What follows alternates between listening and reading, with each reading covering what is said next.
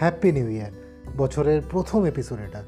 দু চার দিন আগে করা উচিত ছিল, কিন্তু ঠান্ডা লেগে গলার অবস্থা খুব খারাপ ছিল, তাই একটু দেরি হয়ে গেল।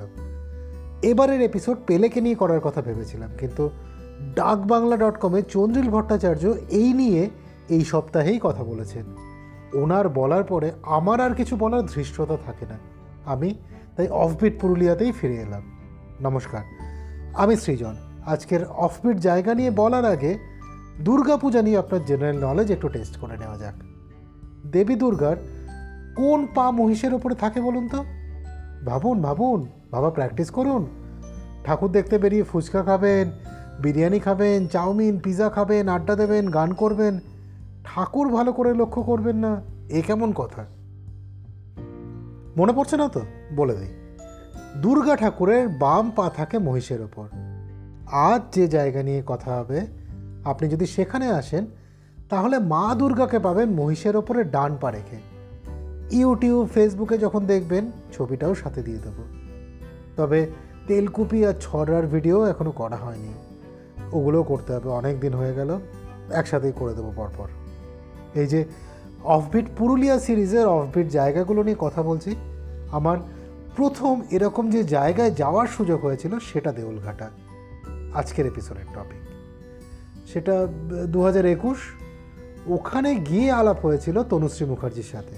উনি ওখানে প্রায় চল্লিশ বছর আছেন এবং ওখানেই নিয়মিত পূজা অর্চনা করেন। ওনার লেখা ছোট একটা বইও আছে, মন্দির নগরী দেউলঘাটা। ইউটিউবে দেউলঘাটার কোনো ব্লগ দেখলে প্রায় সব কটাতেই ওনার সাক্ষাৎকার কিন্তু আপনি পাবেন। ওনার খুব স্ট্রং ওপিনিয়ন দেউলঘাটা প্রথমে বৌদ্ধ এবং পরে হিন্দু ধর্মাবলম্বীদের মন্দির, জৈনদের নয়।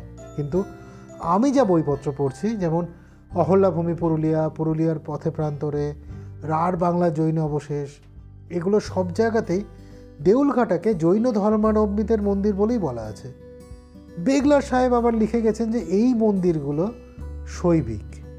তবে আমার ব্যক্তিগত মতে পশ্চিমবঙ্গের সংস্কৃতিতে বিনয় ঘোষ, ডালটন সাহেবকে কোট করে যে যুক্তি দিয়েছেন সেটা সব থেকে বেশি logical lieutenant colonel E T Dalton ছোটনাগপুরের commissioner owner notes on a tour in Manbhum in eighteen sixty four sixty five এই লেখায় কি বলেছিলেন সেটা একটু শোনা যাক These three temples are all of the same type and no doubt correctly ascribed by the people to the Srawaks or Jains. I found, indeed, no Jain images, but about a mile to the south, the remains of a Hindu temple in a grove was pointed out to me, and all the images from all the temples were dedicated to Shiva, but amongst the images were several nude figures.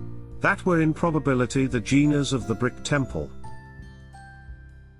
বিনয় ঘোষ এইটুকুই coat করেছেন এবং এটা পুরো picture clear করে দেয় আমি ডালটনের পুরো লেখাটা পড়লাম থ্যাঙ্কস টু ইন্টারনেট সেখানে উনি বলছেন তিনি এখানে কেবলমাত্র একটাই পশু পাখির সিম্বল পাচ্ছেন সেটা রাজহাঁস। রাজহাঁস বুদ্ধিস্ট সিম্বল। তাহলে আঠারোশো চৌষট্টিতে ড্যালটন সাহেব যা যা দেখেছিলেন, যা যা লিখেছিলেন সেটাগুলো মানলে এখানে ইট কাঠ পাথরের পাঁজর থেকে ইতিহাস ফিসফিস করে বলছে, সে দেখেছে রাজাদের উত্থান পতন। সে দেখেছে কাঁসাই নদী ধরে বণিকদের আসা যাওয়া, সময়ের সাথে সাথে পাল্টে যাওয়া ধর্মবিশ্বাস।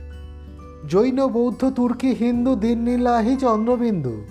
মানে এখানে এই একটা জায়গায় আলাদা আলাদা সময়ে জৈন বৌদ্ধ এবং হিন্দু ধর্ম তার প্রভাব রেখে গেছে।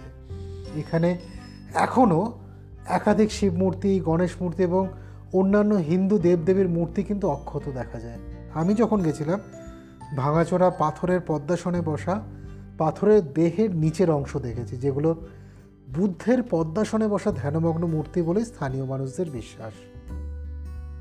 এই একটা জায়গাতে এলেই কত কত ইতিহাসের সাক্ষী হওয়া যাবে? ড্যালটন সাহেব বা বেগলার সাহেব এখানে তিনটে মন্দির দেখেছিলেন। কিন্তু আপনি যদি এখন যান, ওখানে দুটো মন্দির পাবেন, একটা ভেঙে গেছে। কে বলতে পারে, কয়েক বছর পরে হয়তো এগুলোও থাকবে না। তেলকুপি আর ছড়রার মন্দির পাথরের। দেউলঘাটায় কিন্তু আমরা ইটের মন্দির দেখতে পাই। তবে দেড়শো বছর আগে সাহেবরা পাথরের মন্দিরের ধ্বংসাবশেষও কিন্তু দেখেছিলেন। দেউলঘাটের পাশ দিয়ে বয়ে গেছে আঁকা বাঁকা ছোট নদী কাঁসাই বা কংসাবতী, যেটা আর কিছু দূর গিয়ে বিশাল বড় আকার নেয়। কাঁসাই নদীতে লোক উপচে পড়বে মকর সংক্রান্তির দিন, আর এক সপ্তাহ পরেই। টুসু উৎসবের জন্য। টুসু নিয়ে গায়ত্রী বোস চমৎকার একটা এপিসোড ডিটেলে করেছেন, আমি রিপিট করছি না। ডেসক্রিপশনে লিংক দিয়ে দিলাম, শুনে নেবেন। আর হ্যাঁ আপনি হয়তো দেউলঘাটা না এসে এই জায়গা সম্পর্কে কিছু না জেনেই দেউলঘাটা দেখেছেন। কীভাবে? রণবীর সিং লুটেনা সিনেমায় যে মন্দির থেকে মূর্তি চুরি করেছিলেন, সেটা দেউলঘাটের এই মন্দির। আবার রিসেন্টলি হইচইতে রুদ্রবীণার অভিশাপ যদি দেখে থাকেন, সেখানে রুদ্রদেবের যে মন্দির, যেখানে আলাপের মাকে বন্দি করে রাখা হয়েছে বলে দেখানো হয়েছে, সেটাই দেউলঘাটা। অযোধ্যা পাহাড়ের দিকে গেলে মুরুগামা, বেগুনকোদো, দেউলঘাটা, এগুলো কিন্তু একসাথে ঘুরে নেওয়ার প্ল্যান করতে পারেন। তবে দেউলঘাটার মতন এত কনফ্লিক্টিং ইতিহাস, এত কন্ট্রাডিক্টরি মতামত আমি অন্য কোনো লোকেশনের জন্য কিন্তু পাইনি এখনও শুধু এই একটা জায়গা নিয়ে মোটা একটা বই লেখা যায়। তাই আমার কাজটাও এবার একটু ঝামেলার ছিল। কনসাইজ করে, ছোট করে না বললে পডকাস্ট শোনানোর জন্য কাউকে বসিয়ে রাখা বেশ কঠিন। পারলাম কি? একটু জানান না, এই খাটাখাটনিগুলো একদম জলে গেল, এরকম মনে হবে না তাহলে। সামনের সপ্তাহে আর অফবিট পুরুলিয়া নয়। এক একটা এপিসোডের জন্য অনেক পড়তে হচ্ছে। সামনের সপ্তাহে অন্য কোনো টপিকে আড্ডা হবে। তারপরের সপ্তাহে আবার অফবিট পুরুলিয়া। আবার অন্য কোনো অফবিট জায়গা নিয়ে, কোনো অফবিট জায়গার অজানা গল্প নিয়ে কথা হবে। একে গলার অবস্থা খারাপ। তার উপরে আজ পুরুলিয়ায় ছ ডিগ্রি চলছে। কম্বলের মধ্যে বসে ফোনে রেকর্ড করছি, সাউন্ডে টেকনিক্যাল প্রবলেম থাকতে পারে। এবারের মতো মার্জনা চেয়ে নিলাম। ভালো থাকবেন, সাবধানে থাকবেন, সুস্থ থাকবেন, গরম জামা কাপড় জড়িয়ে থাকবেন। আবার কথা হবে। ধন্যবাদ।